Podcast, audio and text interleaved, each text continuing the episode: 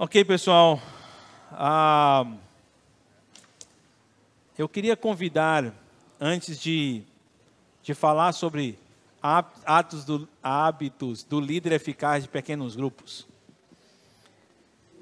é, eu queria, eu, eu chamei para compartilhar o testemunho deles um casal que, que se transformou assim numa espécie de xodó para mim.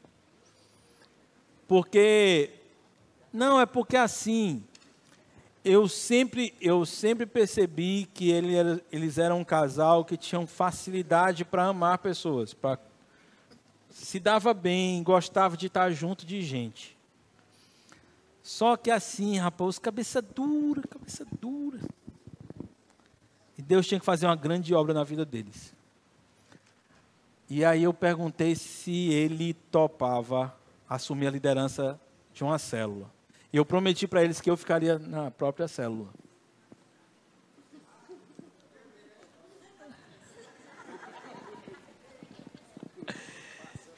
E aí, e aí eu pensei que ele ia dizer: "Não, Deus me livre", como se Deus fosse livrar uma pessoa de ser líder. E aí mas não, ele, ele gaguejou um pouquinho, porque eu acho que ele nunca ia esperar que eu ia chamar ele naquela hora. Mas ele, não, pastor, tamo, vamos lá. E realmente o cara tem sido uma bênção. É, ele, ajud, ele, ele deu apoio a um casal que eu me dediquei a ajudar esse casal. O Judas dedicou a ajudar esse casal, mas o casal vai dizer assim: olha, mas o meu líder foi uma bênção. Eu queria chamar aqui Isaac e Paula.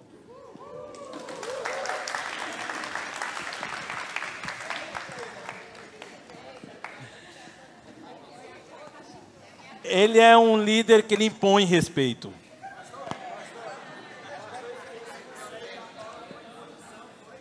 Olha, a pessoa vê, o ministério traz suas dores. Não é fácil, minha filha, deixa eu lhe ajudar, suba aqui. Chega. Deixa eu tirar aqui. Eita, que responsabilidade, hein? Boa tarde, meus irmãos. A graça e a paz do Senhor a todos. Tu não vai pregar, tu só tá vai bom. dar o testemunho. Tá ok. Gente, e pastor, eu tenho uma pergunta. Aquele que, na hora que você diz assim, é, é essa, esse, esse líder aqui que não entrou no meu perfil, eu era um deles? Era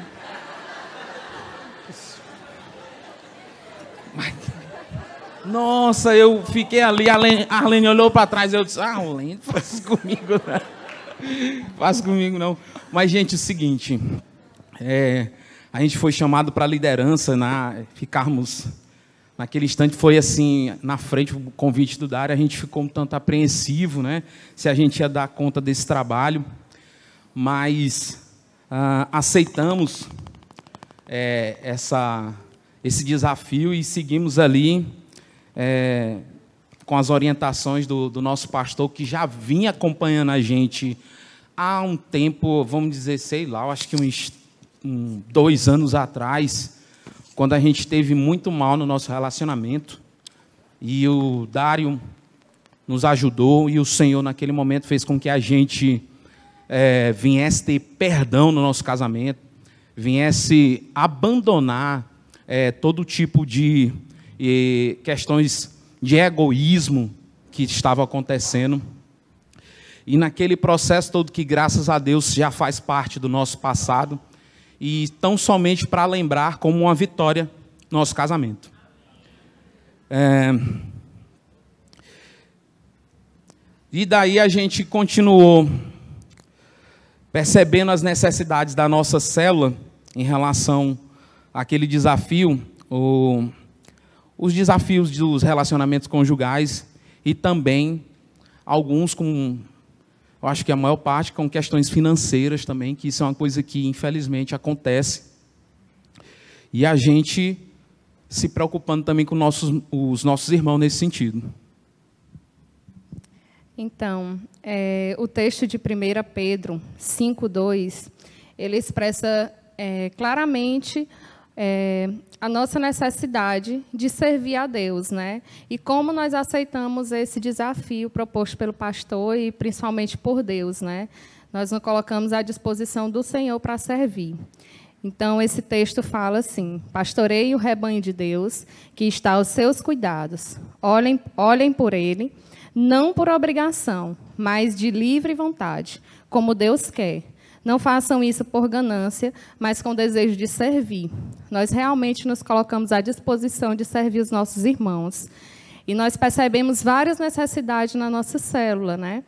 É, como o Isaac falou, desde necessidades no trabalho com é, a parte conjugal dos nossos irmãos, que a maioria da nossa célula, todas as nossas células são casais, e na parte financeira. E nós entendemos por que, que assim, a, a, a forma como Deus trabalhou nas nossas vidas, a forma como nós poderíamos ajudar os nossos irmãos, por ter já passado por tantas coisas parecidas, né?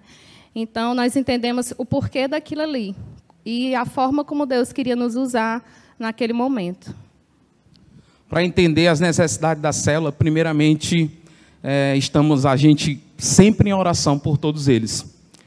E procurando, através dos encontros, identificar quais as necessidades individuais e assim utilizar a aplicação da palavra na prática. Graças a Deus isso tem acontecido. Um exemplo que aconteceu, é, a igreja também pôde participar. Alguns irmãos tiveram problemas conjugais e financeiros, que a gente estava perto. E foram várias e várias visitas, orações juntos. É, mobilizamos a igreja para ajudar no momento de dificuldade financeira. E não foi diferente o, a maravilha que Deus fez, os irmãos agindo ali e dispensando amor para o casal que, estava, que está na nossa célula. E nós louvamos ao Senhor por isso, pelo que aconteceu. Então, nesse período de, de líderes, né, que estamos sendo líderes, nós encontramos vários desafios é, para atender às necessidades da nossa célula. Primeiro era a falta de tempo. Né? Nós éramos envolvidos com várias atividades no trabalho, seculares, né, com amigos, e nós precisamos é, é resolver essa questão da falta do, de tempo, né, para realmente a gente se dedicar a esses irmãos. E não desistimos das pessoas quando elas, é, quando a gente percebeu a falta de vontade de mudar, né, a falta de a resistência à palavra de Deus. Então a gente não desistiu porque a gente lembrava que Deus não desistia da gente.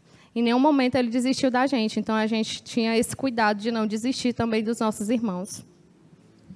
Meus irmãos, a experiência mais assim conversando com a Paula que nos deu assim a gente percebendo o que Deus fez é ver o Austin e a Elma hoje aqui, participando do, do, do treinamento, já sendo treinada a questão de liderança, estão aqui também no, no, na conferência. E isso é que me trouxe mais alegria quando a gente estava conversando em saber, né? Rapaz, o que Deus fez foi maravilhoso. E a nossa esperança em servir a Cristo por meio do nosso ministério é saber que escolhemos fazer o que é certo diante de Deus, tendo a certeza que servimos ao Deus vivo e verdadeiro, e a esperar dos céus a seu Filho, a quem ressuscitou dos mortos, Jesus, que nos livra da ira que há de vir, de acordo com 1 Tessalonicenses 1, de 9 a 10. O impacto em nossas vidas foi mudança de comportamento, de pensamento e foco. Buscamos satisfação no Senhor e esperamos nele as mudanças necessárias em nossas vidas. Assim como somos perdoados por Deus, fomos cuidados através dos nossos pastores, dos nossos irmãos que até hoje nos acompanham. Também queremos retribuir o cuidado dos nossos, aos nossos irmãos. Efésios 4:32. Antes sedes uns para com os outros benignos, misericordiosos, perdoando-vos uns aos outros, como também Deus vos perdoou em Cristo. Amém? Obrigado, meus irmãos.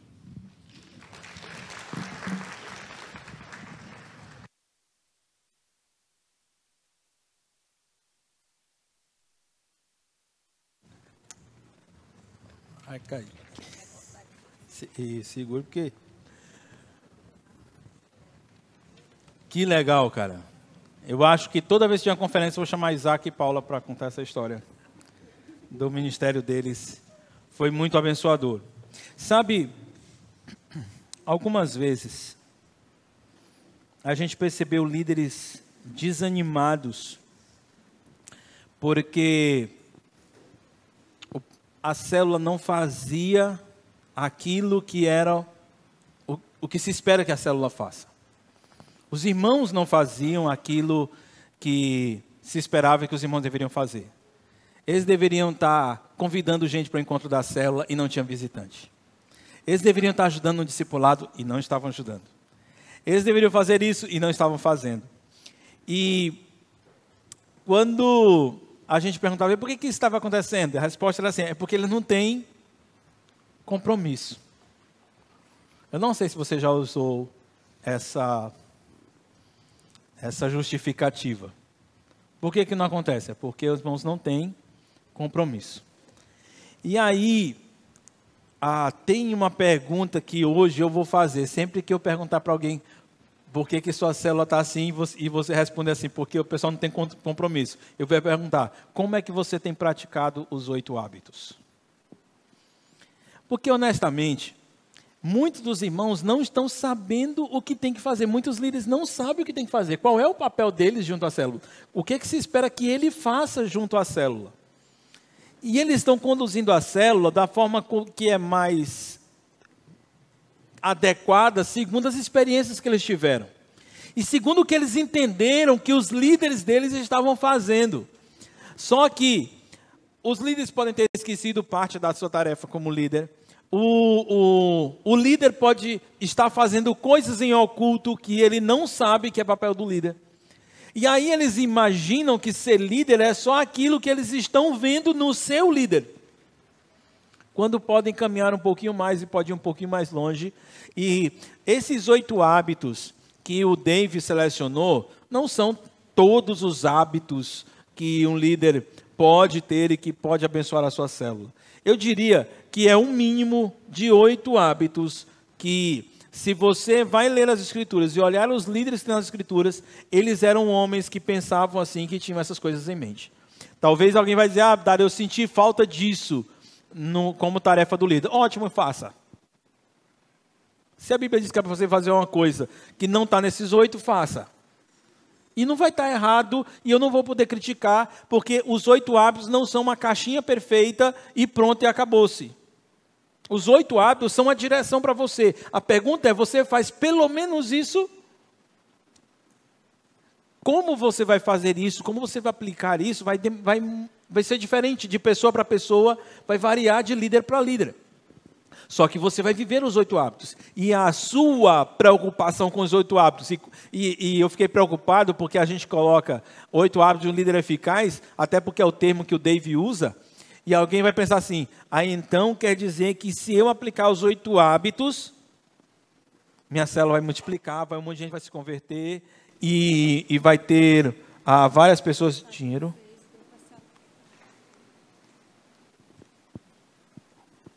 O que? Ah! O Tadeu que fez isso aqui. O Tadeu fez é, os oito hábitos, colocou os oito hábitos de liderança num cartão e plastificou, imprimiu, né? E plastificou. E aí ele colocou aqui os oito hábitos, quais são os oito hábitos, aqui atrás ele colocou uma descrição de quais são os oito hábitos. E ele entregou para cada um dos membros da célula. Muito legal. Boa ideia. Fica aí a dica Ele, e aí ele explicou na célula por que, que é isso aqui. A vantagem dessa ideia do Tadeu, essa ideia não é ungida, porque não veio de mim. É bom que eu diga isso. Veio de um mero líder. Tá bom? Mas eu estou vendo uma vantagem nessa estratégia. Lembra quando eu disse que você não procura líderes, você procura pessoas? Então, se você não procura líderes, procura pessoas, por que você não estimula todos os membros da sua célula a aplicar os oito hábitos de liderança? É uma boa ideia, uma boa sacada do Tadeu. Eu vou contratar Tadeu para ser meu coaching. Aí, o.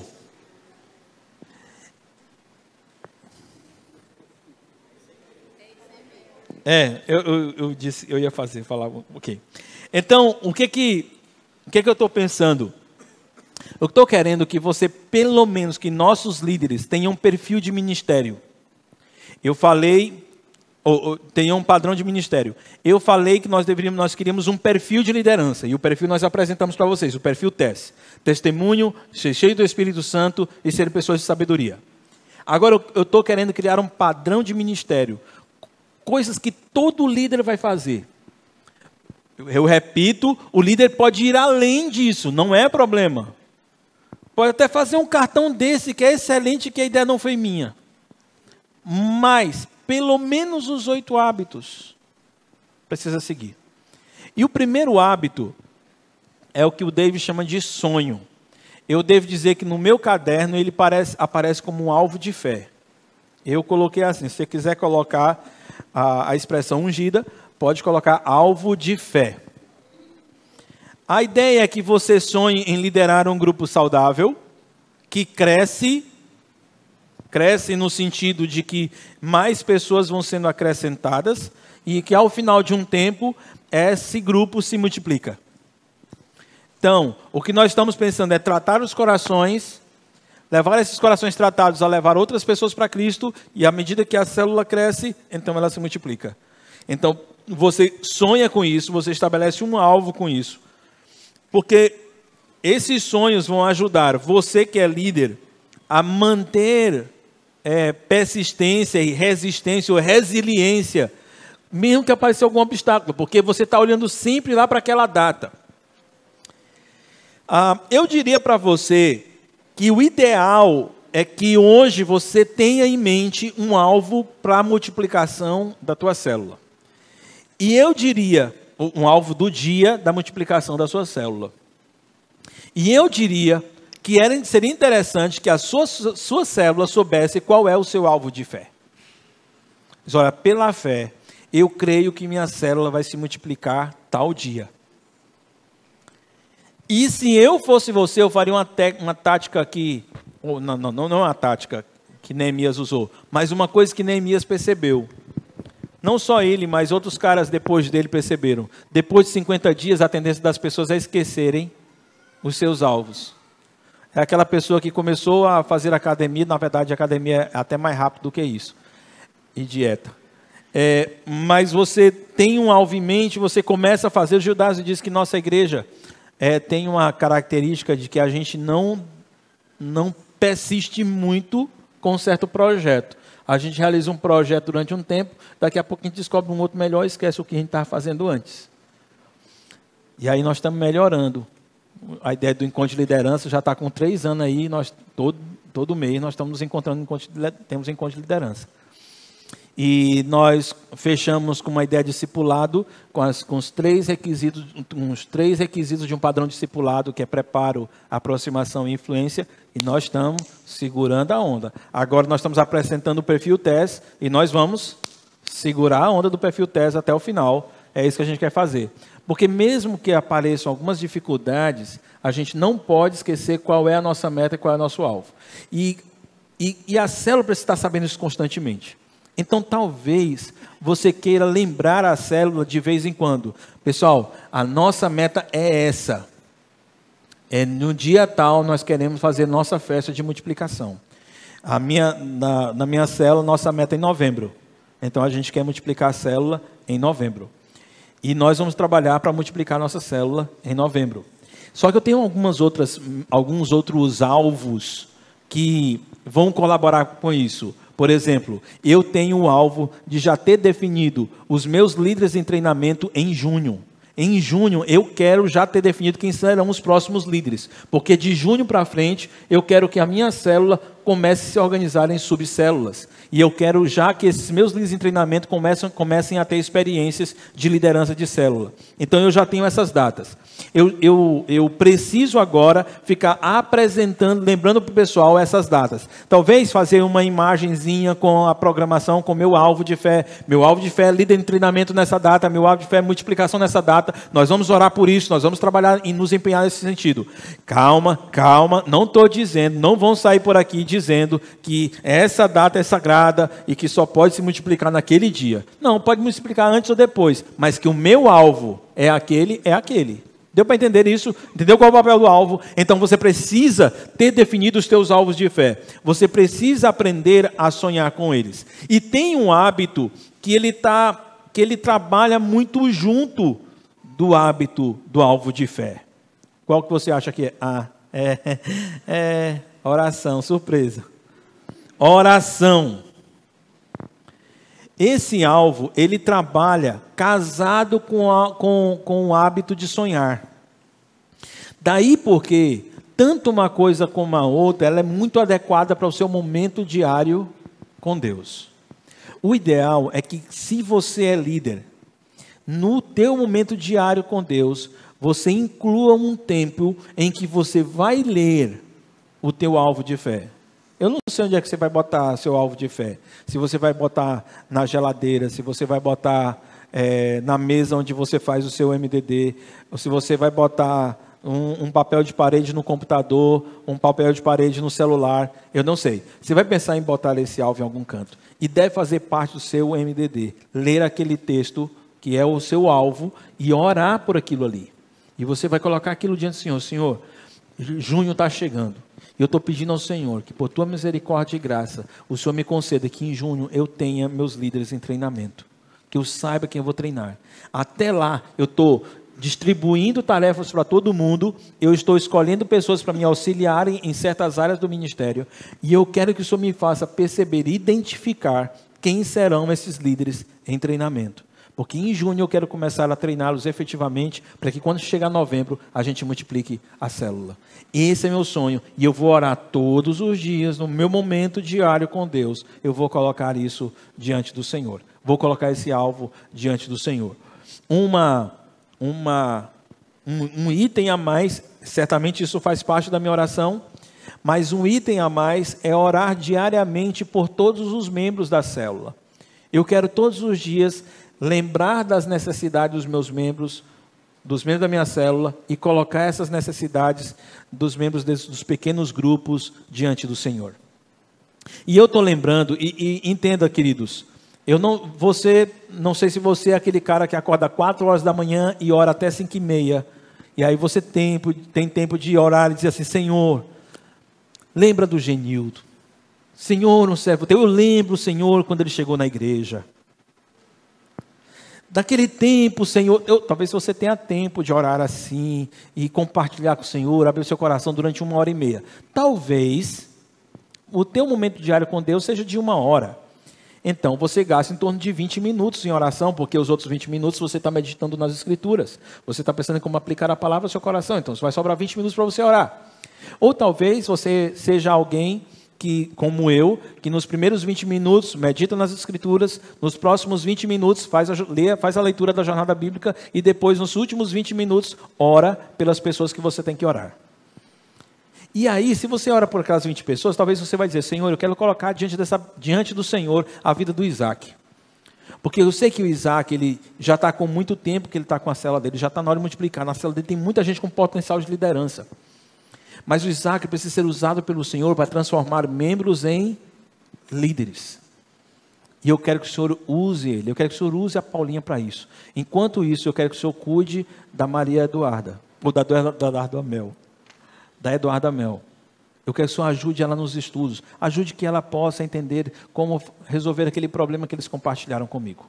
E agora também eu quero que o Senhor abençoe a vida da Aninha, e aí eu vou orando pelos meus líderes. E eu vou levar em torno de 15 minutos para orar pelos meus líderes. Ou pelos membros da minha célula. E nos últimos cinco minutos eu vou louvar o Senhor por aquele tempo que eu tive na presença dEle. Pelo ensino da palavra do Senhor. Pelo ensino que a jornada trouxe ao meu coração. E pelo fato de ter poder derramar sobre ele, lançar sobre ele, tirar dos meus ombros e colocar nas mãos do Senhor o futuro da minha célula. É mais precioso. Para mim, uma hora eu consigo fazer isso. Alguns vão precisar, talvez vão poder fazer isso com mais tempo.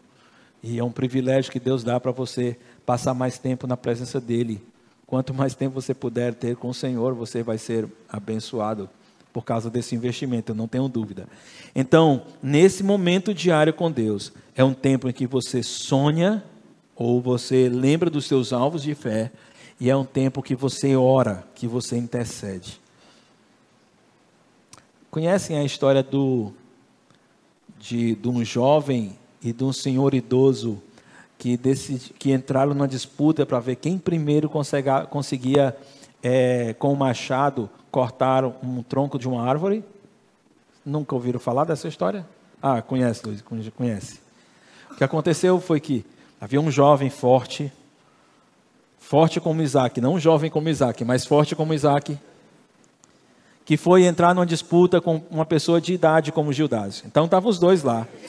E aí, quando, quando o cara disse, valendo, moço, o Isaac pegou esse machado e arrochou nesse tronco. E pei, pei, pei, pei, pau d'arco. Pei, pei, pei, pei. E foi arrochando.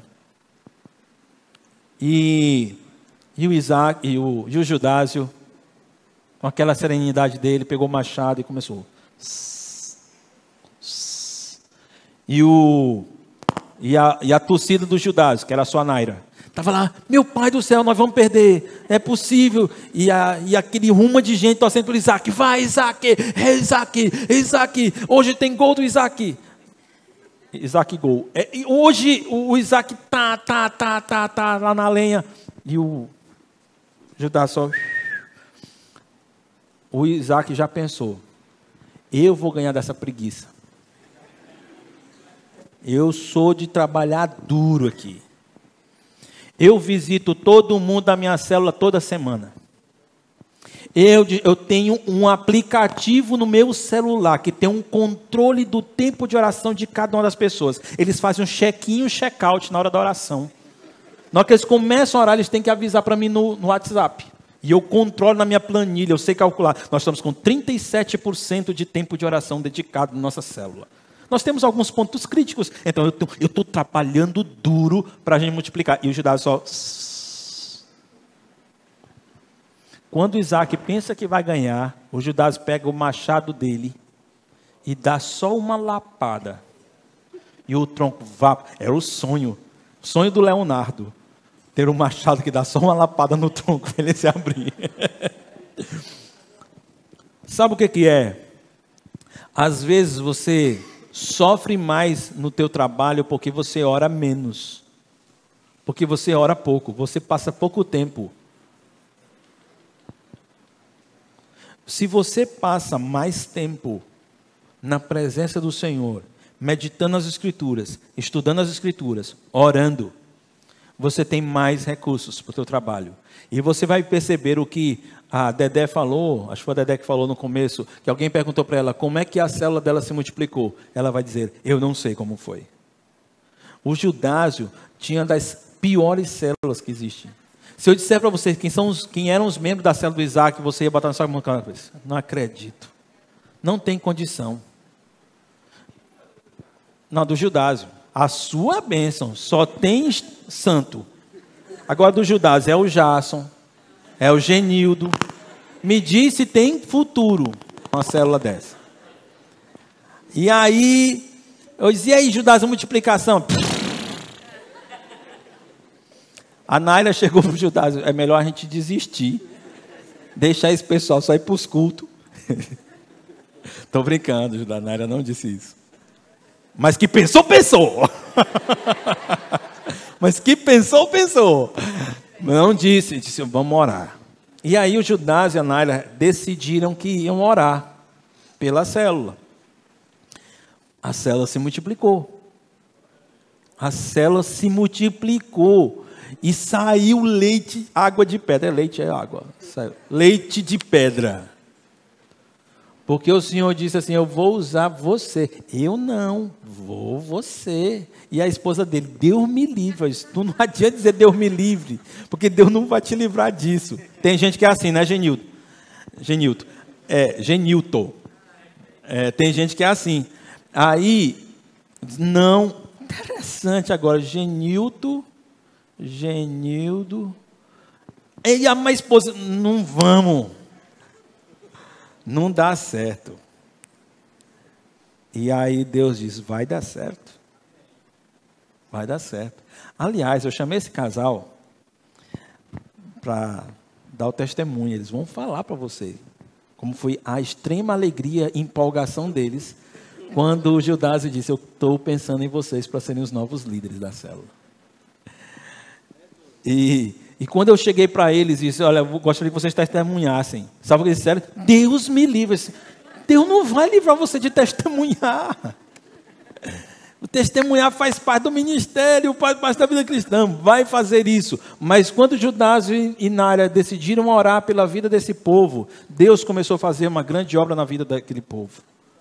Sabe, você já fez tudo que você podia fazer? Que tal deixar ou começar a esperar que Deus faça coisas que você não pode fazer? Calma, calma, não vão dizer por aí que eu estou dizendo que você agora não precisa fazer nada, que o seu ministério de liderança é ficar em casa é, Crislan, já está dando tilt? É pilha, né? Que o teu ministério é ficar em casa e orar e meditar nas escrituras e pronto. E aí você não vai, é, e aí não precisa praticar mais quaisquer outros hábitos. Um minuto.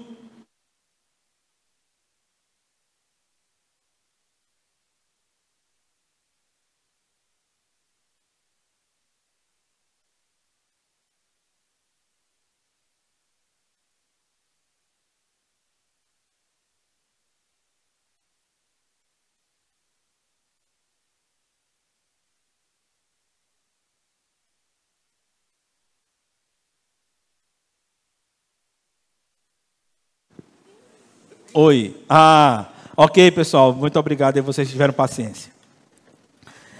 Isso aqui não é serviço para pastor, troca a pilha. Pastor tem que se dedicar à oração e à palavra.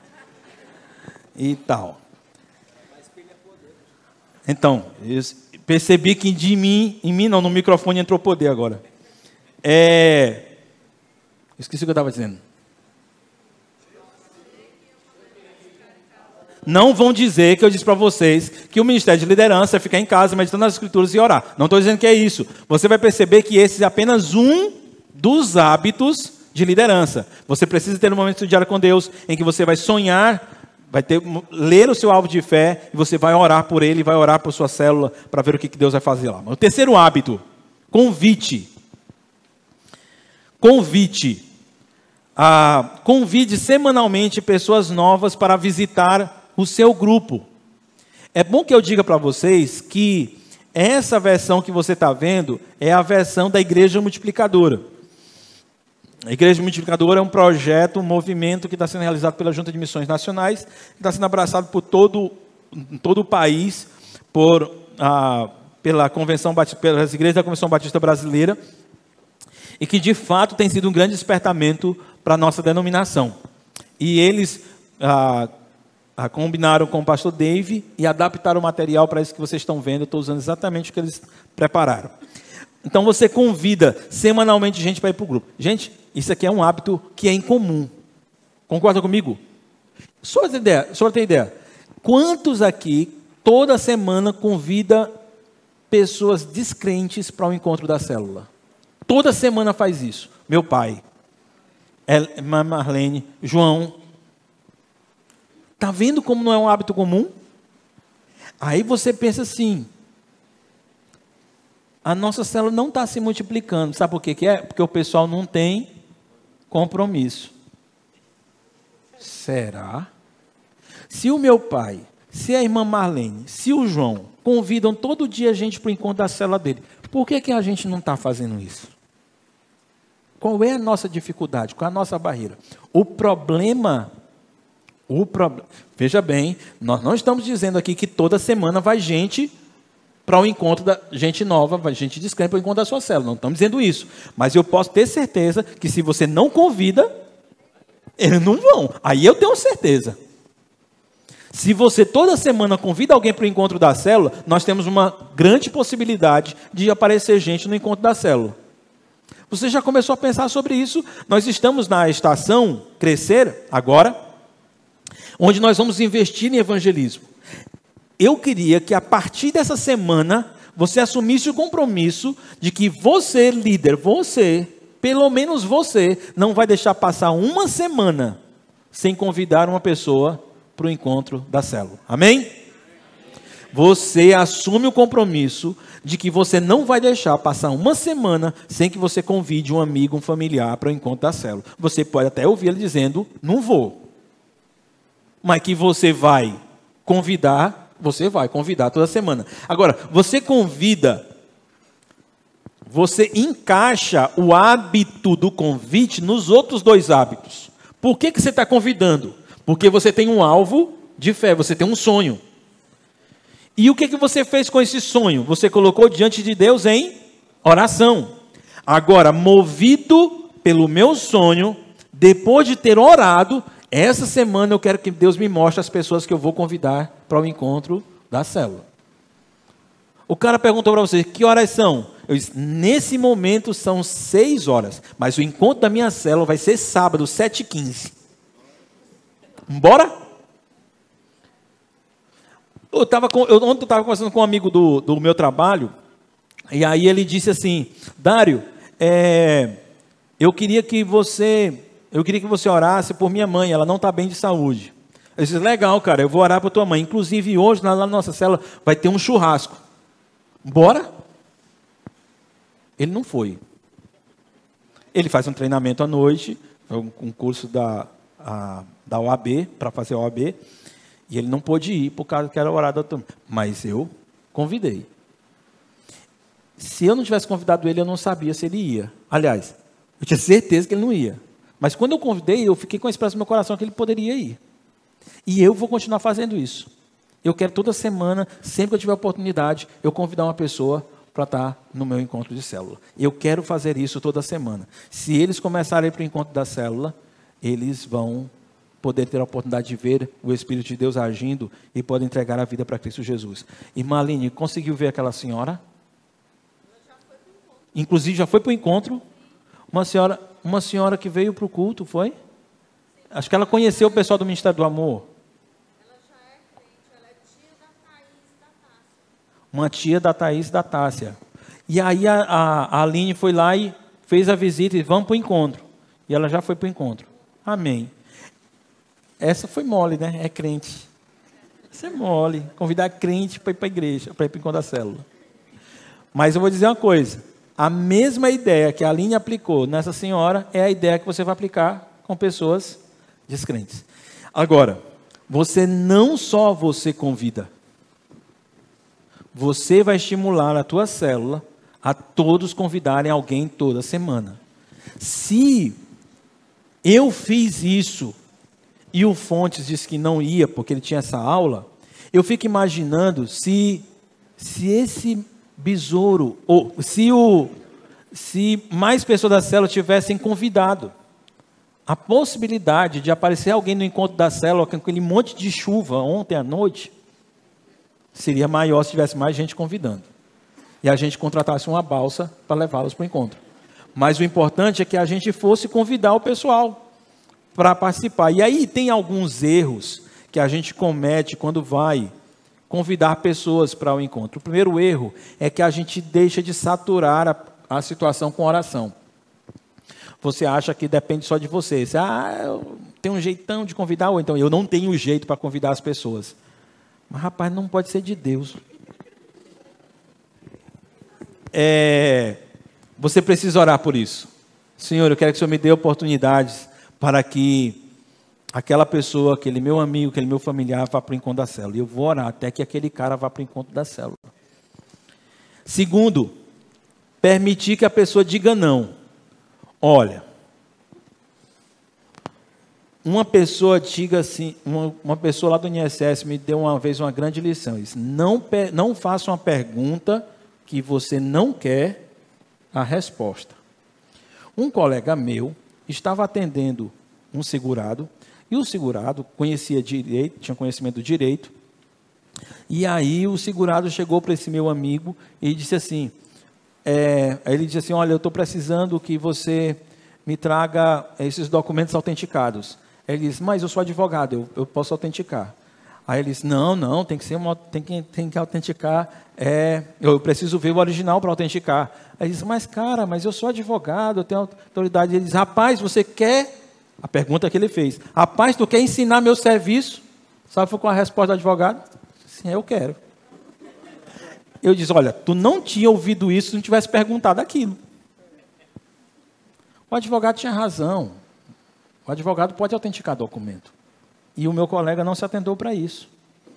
Então, cuidado, não dê chance para fazer uma pergunta para o teu amigo que ele diga não.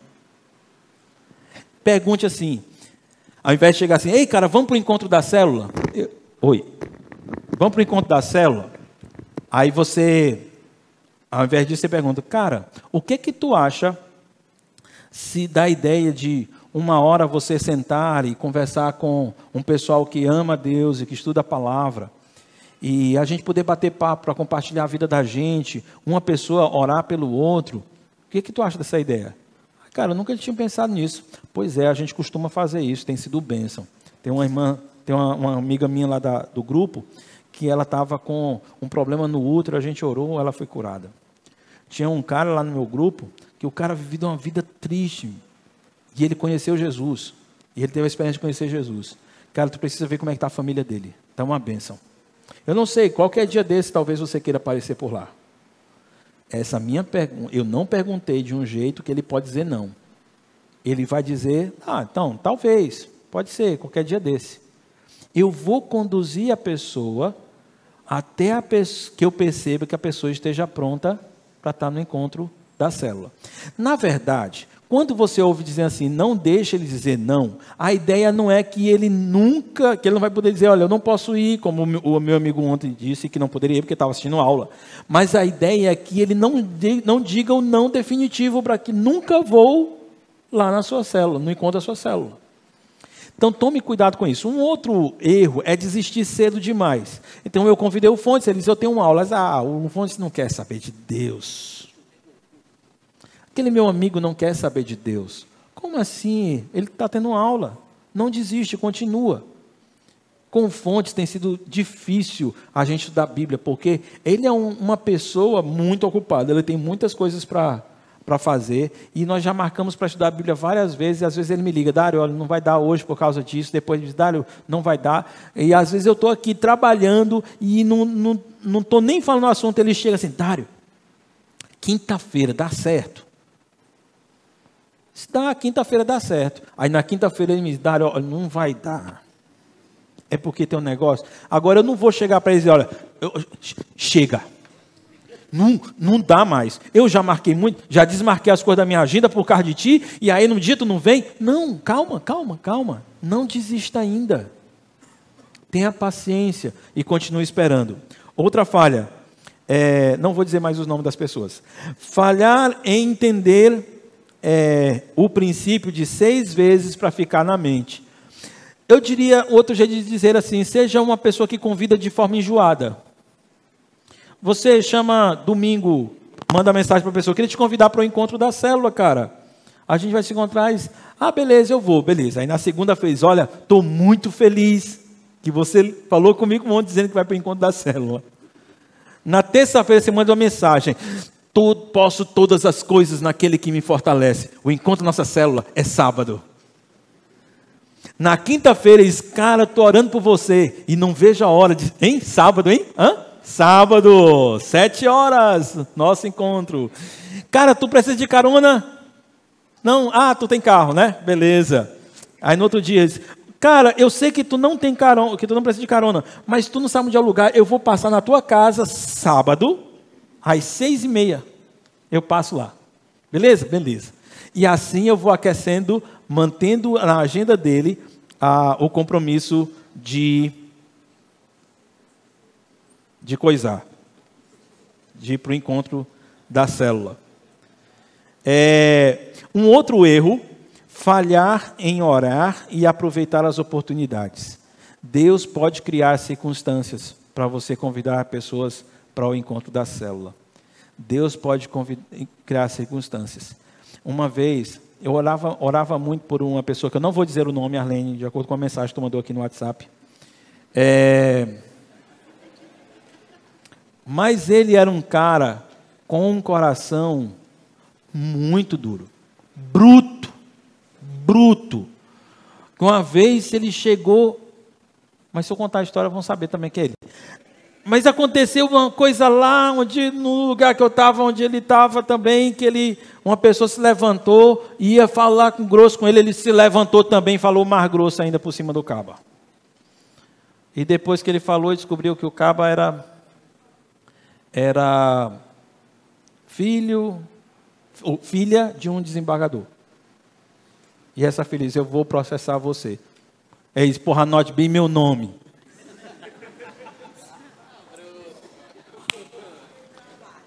E eu dizia, cara, eu queria falar de Jesus para ele, eu queria que a gente estudasse a Bíblia junto. E eu não conseguia, o caba não dava brecha. E eu disse, vou orar.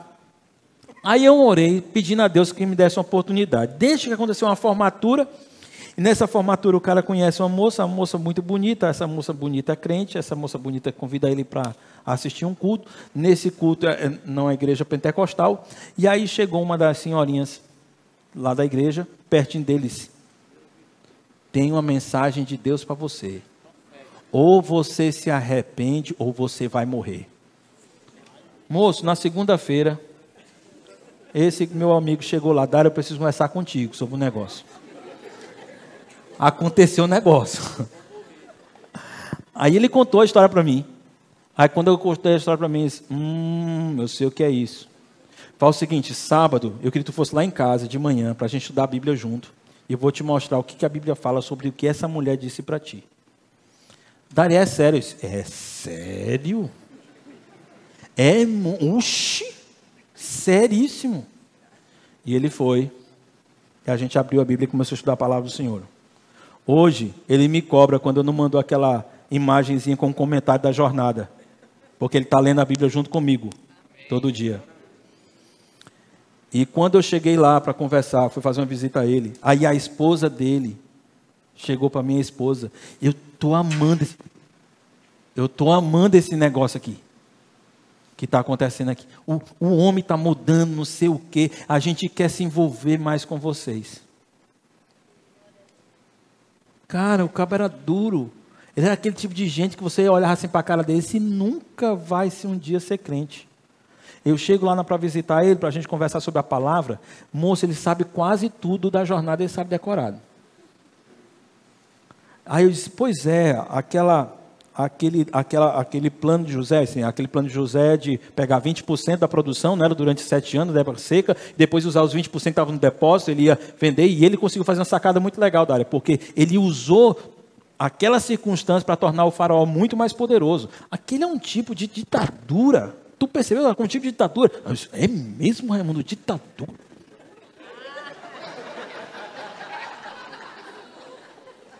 Ditadura.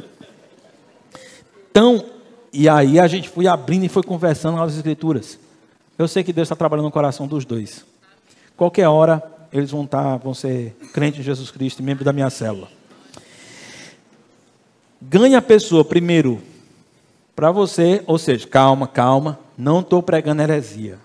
Vamos dizer assim, ah, está dizendo que a pessoa tem que se converter para ele. Ele é uma líder de uma seita. Não, não é isso. Estou dizendo que você primeiro tem que criar relacionamento com a pessoa. Depois, trabalhe para a pessoa ter relacionamento com a sua célula, com o seu grupo. E depois, ele vai ter um relacionamento com Cristo. Em algum momento dessa caminhada, você vai fazer isso. Por isso, é tão espiritual você chamar um amigo seu para fazer estudo bíblico, como é espiritual você chamar um amigo seu para um churrasco. Por quê? Porque às vezes é no relacionamento com as pessoas que Deus vai falar ao coração delas. Por que, que Jesus não apresentou o plano de salvação de quatro pontos para Zaqueu atrepado em cima do pé de pau? Por que, que Jesus não? Peraí, Vamos primeiro para sua casa. Vamos comer aquele carneiro com Maria Isabel. Carneiro com baião de dois, que eu queria dizer. Vamos primeiro aquele. Nem entendendo que você que é rico pode dar para comida para mim, para mais 12 marmanjos estar comigo aqui. Então você vai fazer aquele negócio e depois a gente vai conversar. Porque eu tenho coisa boa para dizer para você. Relacionamento. Gaste tempo jantando, comendo lanche, sushi, sanduíche, pastel com a pessoa que você quer. falar de Jesus. Cuscuz com ovo. Alguém já disse que cuscuz deve ser uma coisa mais de um investimento melhor. Tem um maior retorno por real investido.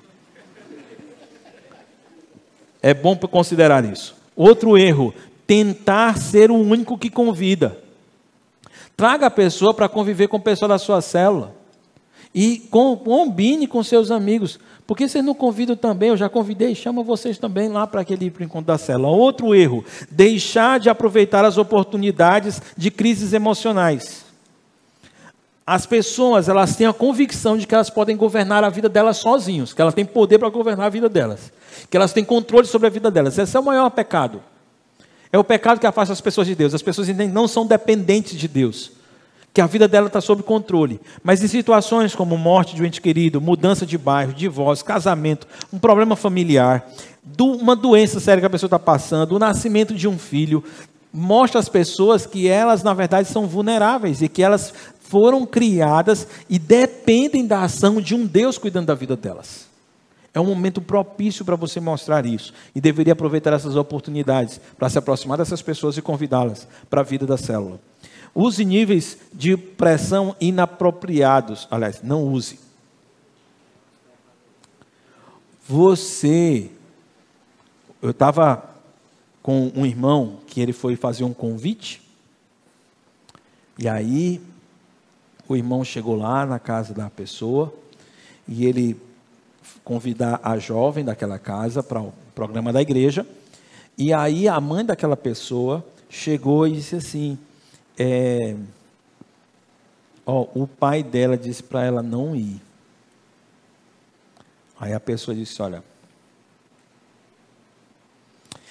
diga para o pai dessa moça que se ele impedir essa moça de ir, cabeças vão rolar. Esse é, eu, eu, eu costumo pensar assim, rapaz, nunca é bom assim você é, criticar como o outro faz, né? Porque vai que dá certo e você vacila. Deus usa daquele jeitinho ali e você fica para trás. Mas, honestamente, eu nunca conseguiria aconselhar uma pessoa a fazer isso na hora de convidar alguém para o encontro da célula. Eu convidaria você a usar níveis de pressão apropriados. Então, você está convidando alguém para o encontro da célula. No primeiro, diz, cara, a gente se encontra de vez em quando. O que, é que tu acha da ideia de uma, um dia desse tu estar tá lá com a gente? Aí diz, ah, pode ser um dia desse, sábado. Pode ser sábado agora? Sábado agora? Está ocupado, está ocupado sábado. Tudo bem, nós vamos ter outras oportunidades. Eu ainda vou te convidar uma vez para conhecer o pessoal. Uma bênção. Precisa conhecer o Aragão. Uma grande pessoa.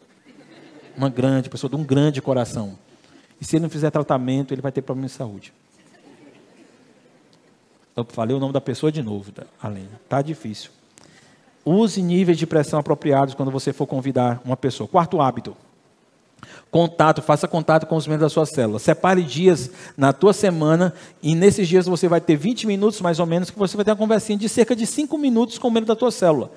Se tua célula tem 15 pessoas, então tu vai gastar 45 minutos da tua semana ligando para esse pessoal. É uma conversa rápida, 5 minutos. Como é que está você? Estava passando, lembrei de você. Eu tenho um compromisso de cumprir esse hábito de ligar para as pessoas da minha célula todas as vezes falar 5 minutos. Então agora são os 5 minutos que eu devo dedicar a você. Não, não faça isso. Mas você vai perguntar para ela: tem algum motivo pelo qual eu posso orar por você? Como é que está a situação daquele negócio que você compartilhou na célula? Olha, eu percebi um comportamento seu interessante lá no último encontro. Você não falou nada.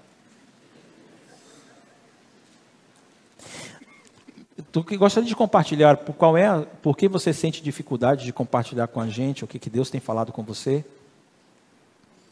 Ah, talvez você queira perguntar para ele ah,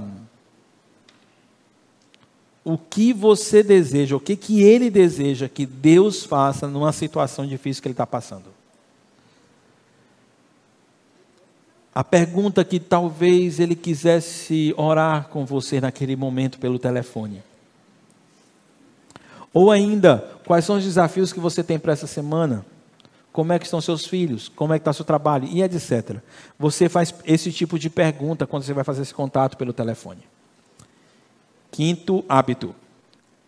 Prepare-se, gaste tempo se preparando. Meus queridos, não, não estou imaginando que ah, o encontro da célula é resultado, é bem conduzido por pessoas que têm, confiam na experiência que tem com a condução do encontro.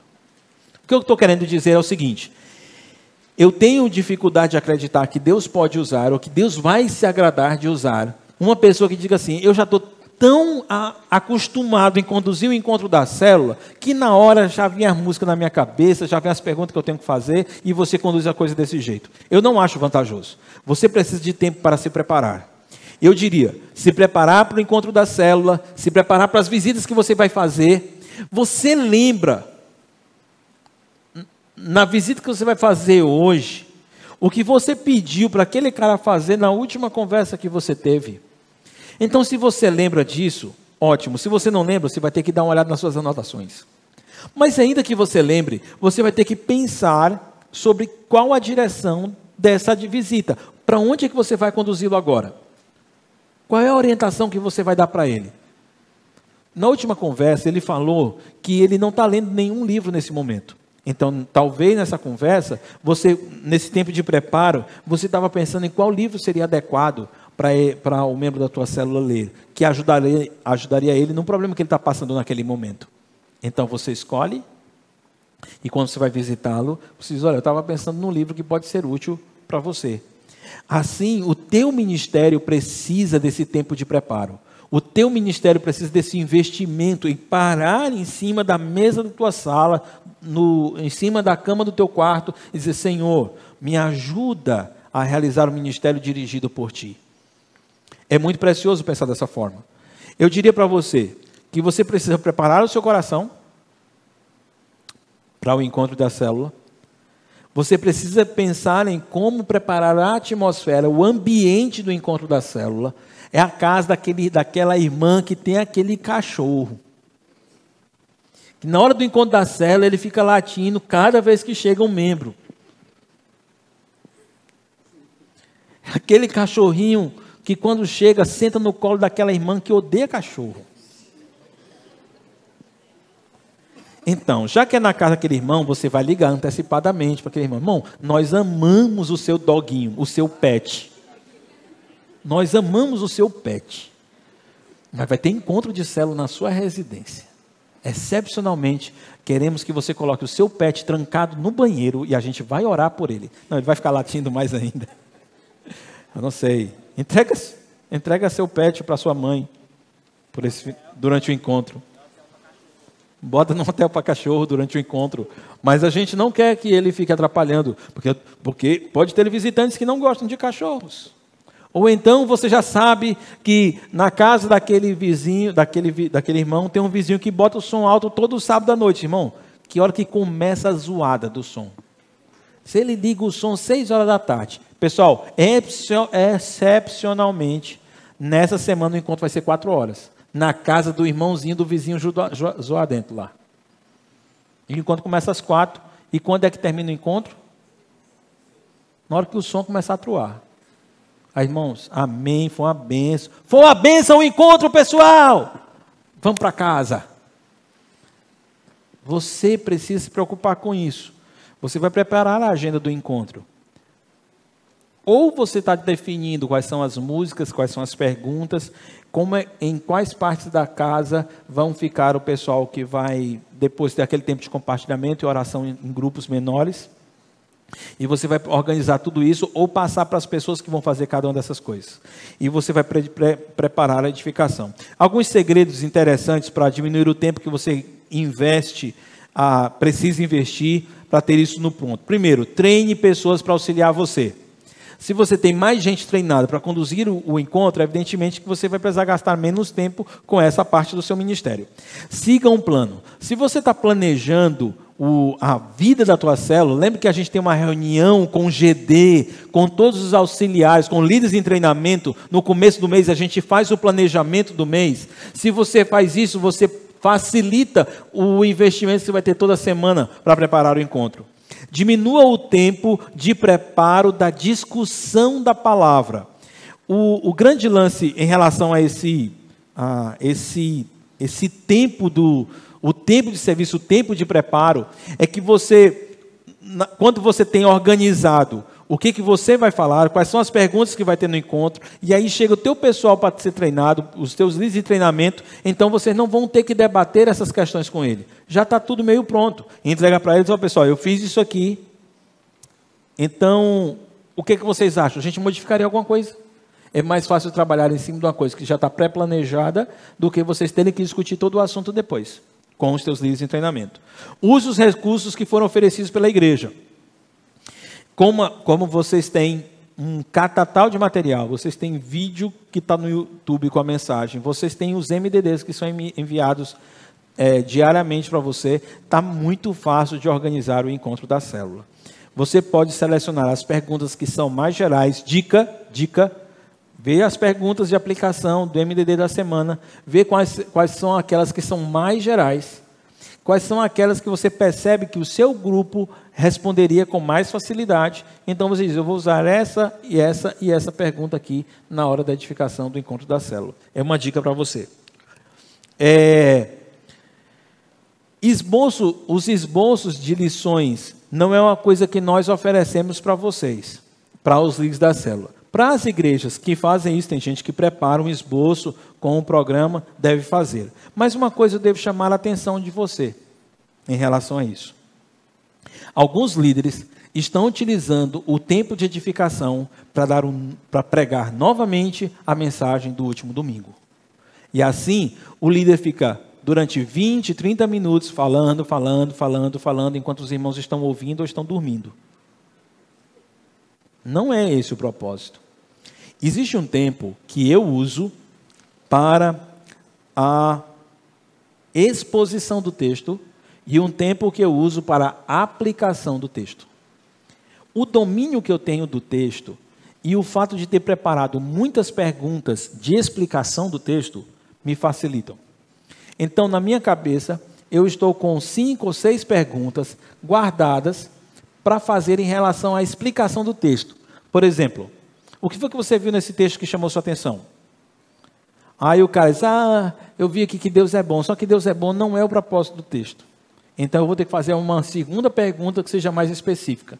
A pergunta é: qual é a característica da formiga nesse texto que chama a sua atenção? Agora eu tenho uma pergunta mais específica.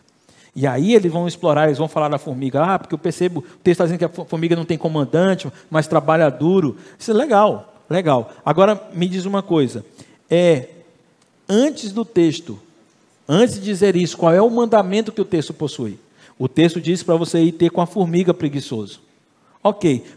Agora, essa, esse mandamento do Senhor está sendo é, dado a que tipo de pessoa? Você é uma pessoa preguiçosa. Percebe? Eu estou fazendo perguntas que exploram o texto. Eu estou saturando o texto com eles. Feito isso, agora eu vou fazer perguntas sobre a vida deles. Sim, e o Kiko? E o que, que você tem a ver com isso? É, essa é do Gildásio. O que que você tem a ver com isso? Essa, essa, se você fosse comparar a sua vida com a da formiga, o que é que é semelhante e o que é que é diferente? Agora eles estão começando a falar deles mesmos. Irmãos, eu posso fazer duas ou três perguntas, eu vou fazer cinco. Depende do efeito da primeira. Eu fiz a primeira pergunta de aplicação, o pessoal ficou igual grilo. Eu jogo a segunda. Não é possível, eu estou com cinco no meu bolso. Uma hora uma pergunta delas vai acertar na veia e o pessoal vai falar. Deu para entender? Agora, eu não consigo fazer isso se eu não planejei isso, se eu não gastei algum tempo planejando essas perguntas de aplicação. Sexto hábito, mentoreamento. Quando chegar no mês de junho, na minha célula, eu vou ter é, já definido quem são os meus líderes em treinamento. Aí eu vou passar para cima deles.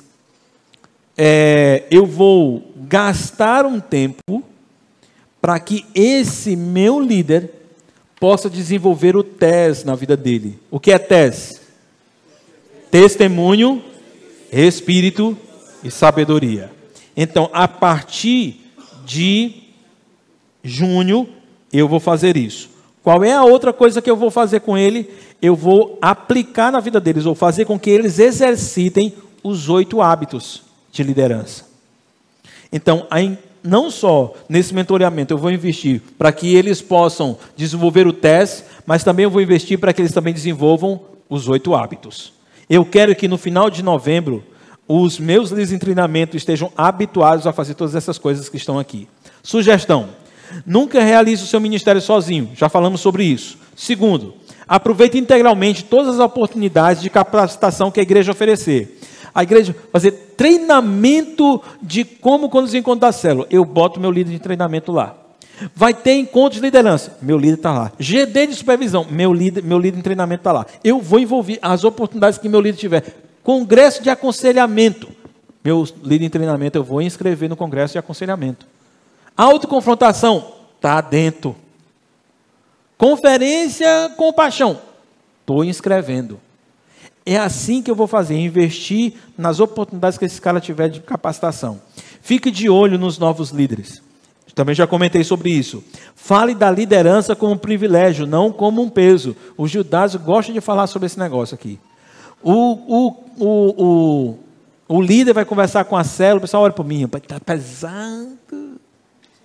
Olha que ser líder é sofrido. Olha, eu não quero isso para ninguém. Não quero isso para o meu melhor irmão. Se for, não vai ter, não vai multiplicar a tua célula nunca.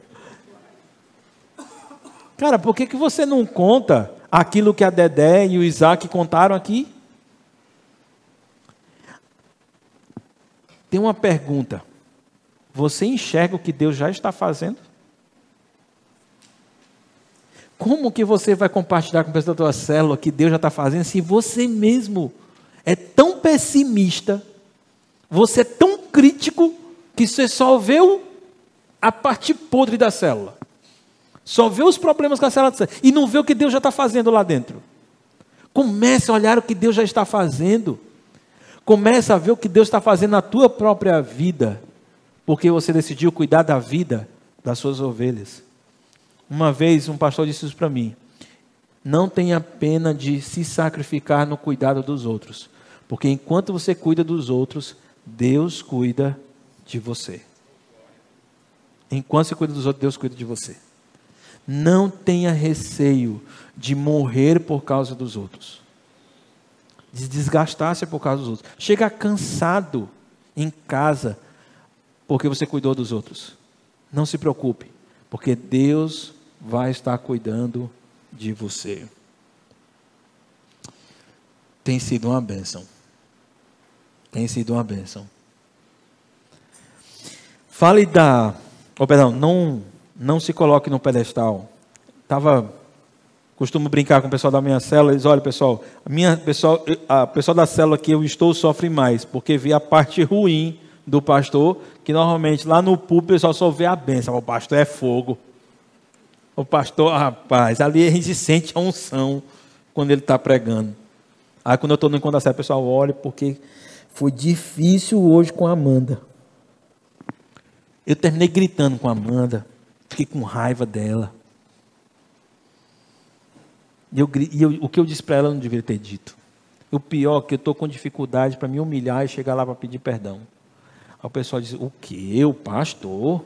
Maduríssimo. Pessoa mais madura que tem na igreja. Passando por esses problemas. O teu pai. O Mão Nivaldo disse assim, no, no, último encontro da célula, no penúltimo, o último foi do churrasco com, com alagado, mas no, no penúltimo, é, ele disse assim, notei uma coisa diferente no Senhor, quando o Senhor está aqui no meio da gente, o Senhor é igual a gente.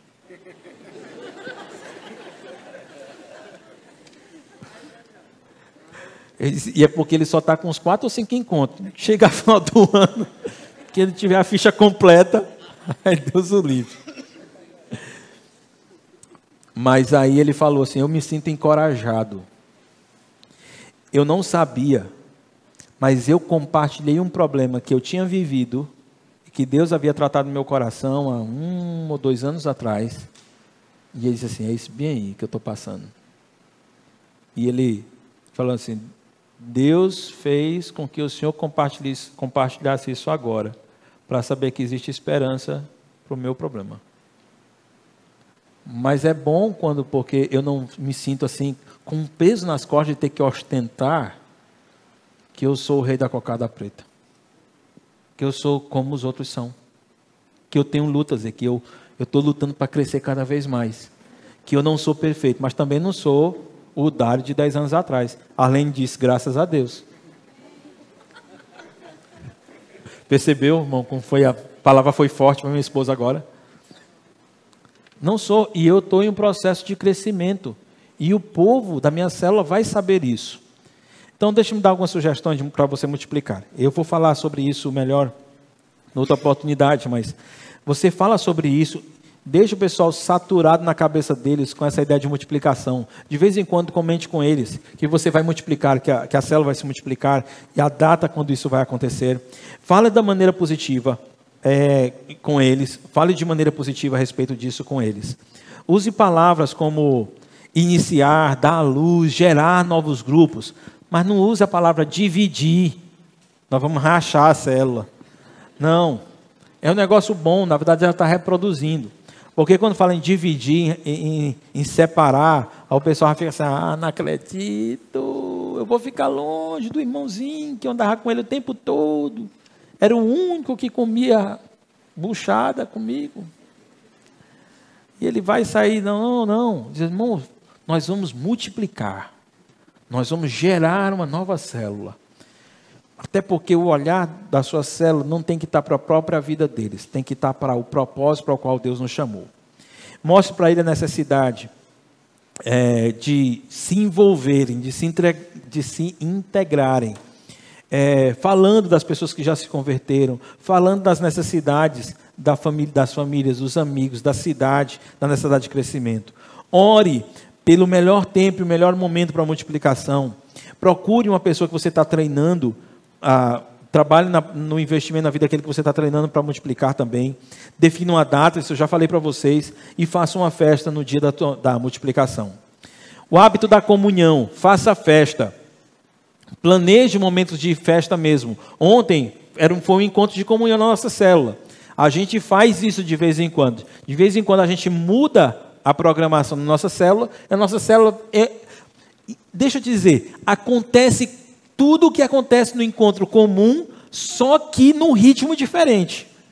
Por exemplo, no encontro da célula você não tem quebra-gelo, aí depois adoração, o louvor, depois edificação e depois um tempo de compartilhamento de necessidades, não é?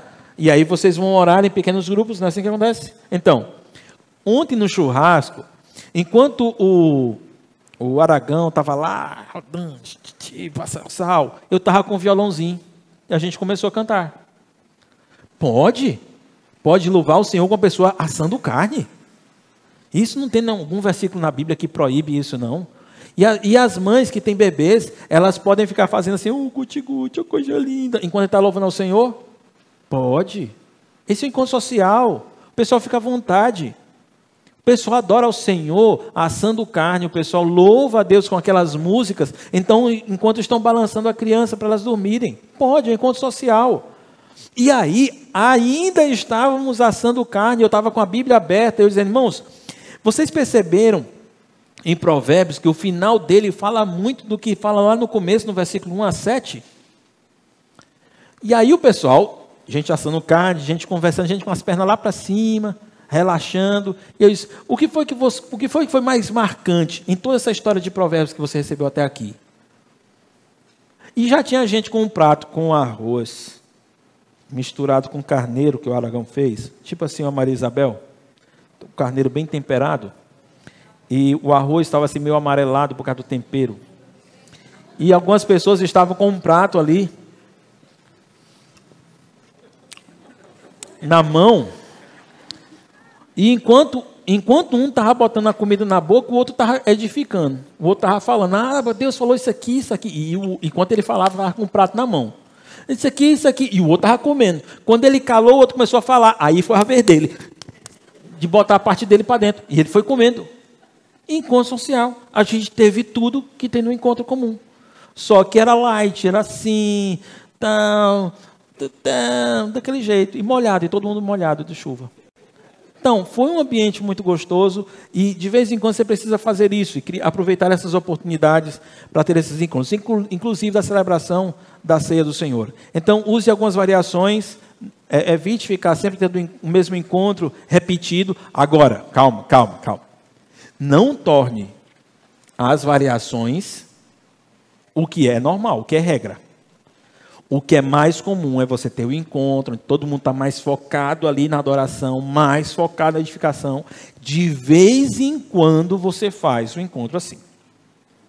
Use a sua influência positiva, use a influência positiva da comida. Que na comida, quando a pessoa está comendo, a pessoa fica mais relaxada e a pessoa fica mais descontraída. Use isso a seu favor. Não faça todo o trabalho sozinho. Graças a Deus.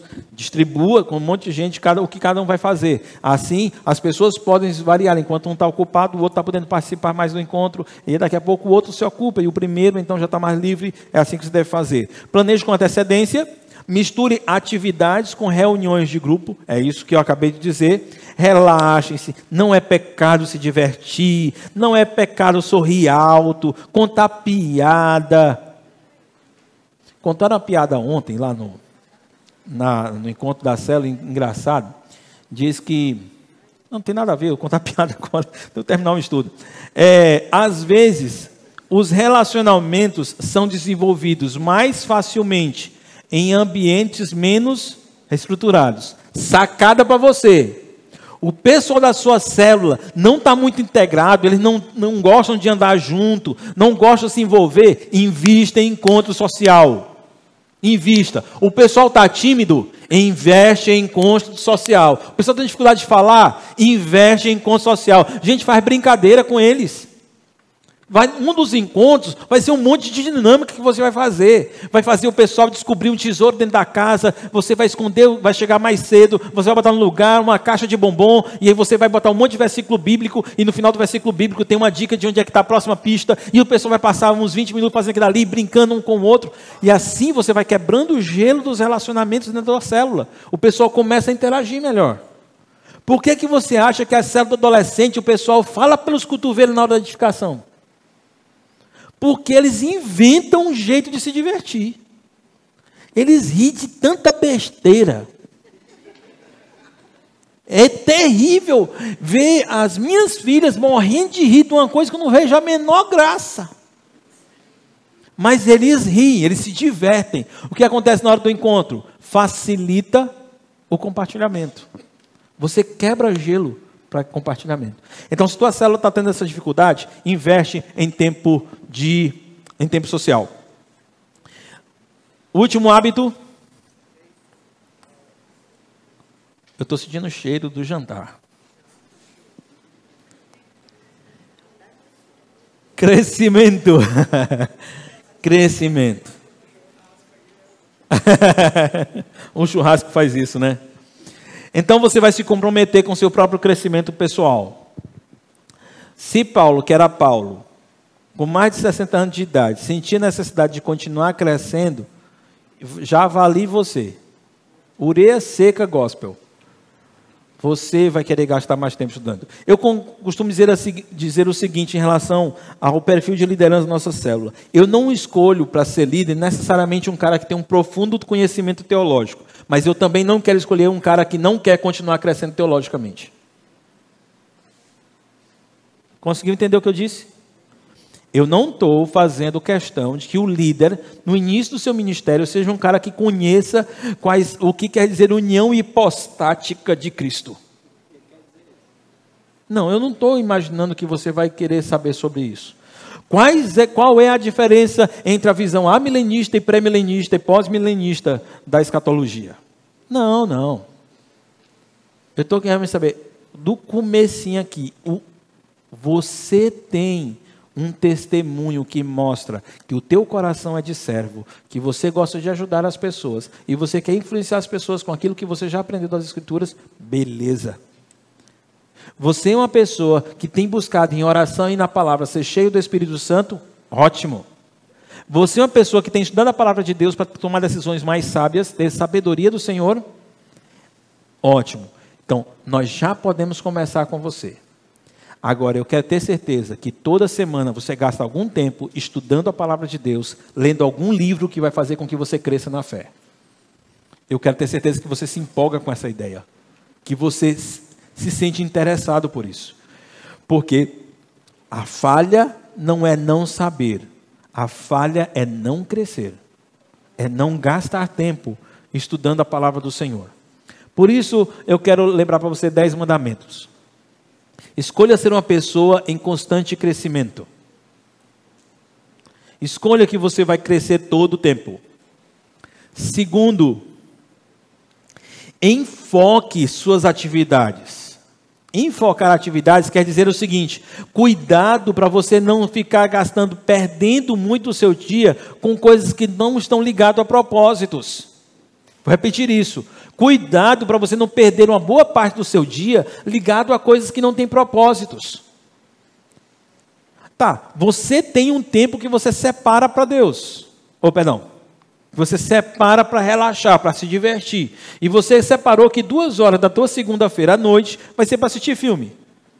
Tá, mas você não está assistindo um filme porque você não tem um propósito. Você tem um propósito naquele filme. É ter aquele tempo de descanso e para relaxar a sua cabeça. Beleza. Agora, se depois daquele horário, depois daquele dia, aí no outro dia, você está carregando, está conduzindo o seu dia, como se estivesse num barco, dependendo do que o leito do rio vai dizer para você fazer, aí você tá, não está vivendo uma vida focada. Você não tem uma vida focada. Você precisa ter uma vida focada e definir qual é a minha agenda para hoje, qual é a minha agenda da semana. Eu costumo preparar minha agenda no domingo à tarde. Então, no domingo à tarde, a, aliás, até domingo à tarde. Então, até domingo à tarde, eu fico dizendo para a Arlene, Arlene, tem isso aqui na próxima semana para a gente fazer. Na próxima semana eu preciso marcar uma hora com fulano. Próxima semana tem um GD disso aqui. Na, na, na, próxima semana tem isso. Quando chega no, no sábado à tarde, minha agenda para a próxima semana está feita. E eu deixo duas áreas de, que eu chamo áreas de escape. O que, que são áreas de escape? São duas, dois momentos da semana que eu não marco nada. Por que, que eu não marco nada? Porque se acontecer alguma emergência, um irmão liga, pastor, aconteceu aqui um acidente e o fulano está morrendo e a mãe aqui está desesperada, que é da célula da, da sua congregação. Eu ligo para o líder, vamos lá. Só que eu tinha marcado que essa hora eu ia discipular, eu ia fazer mentoreamento com o líder.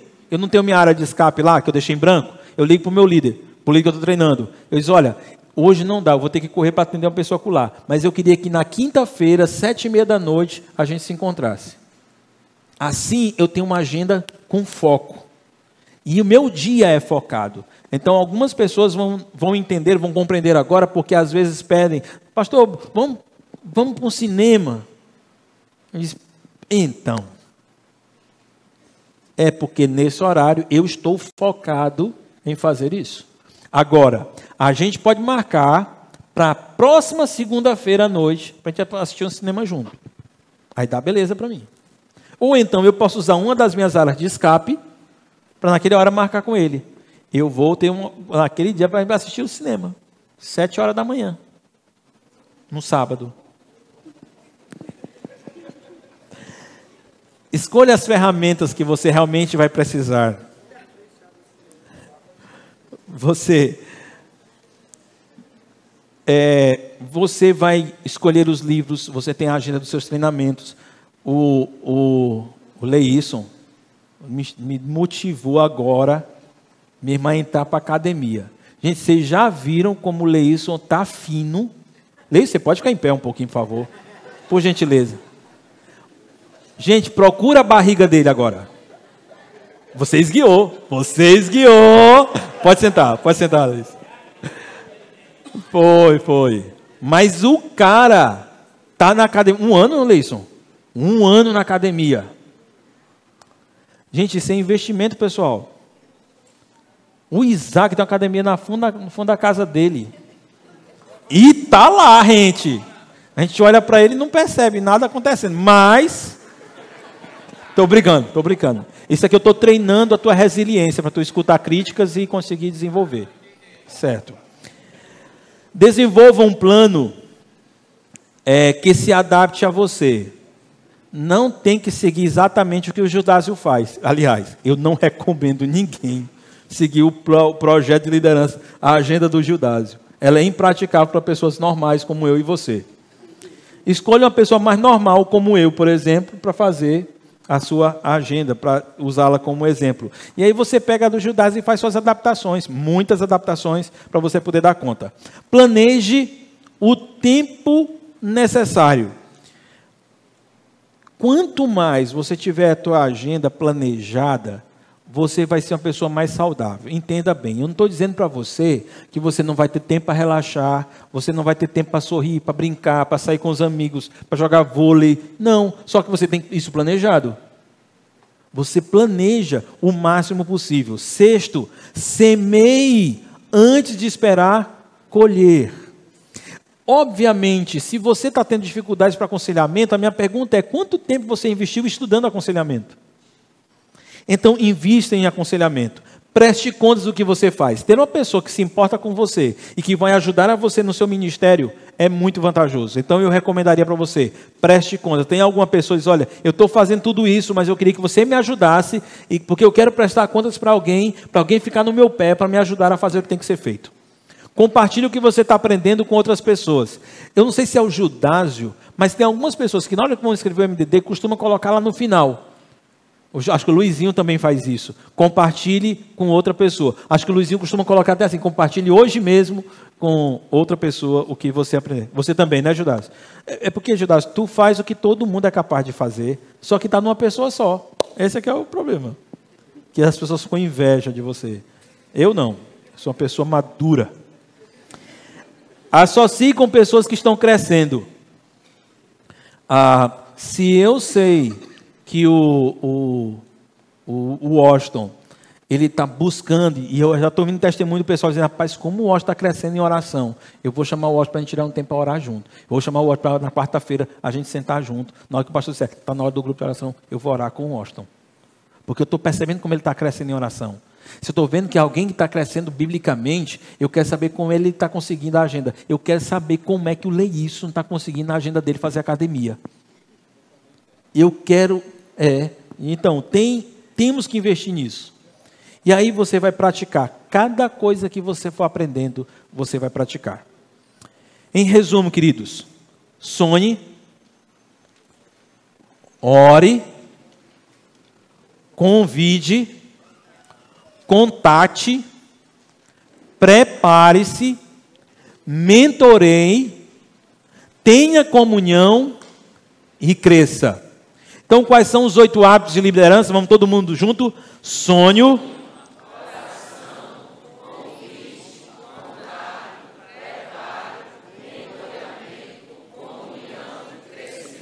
Amém?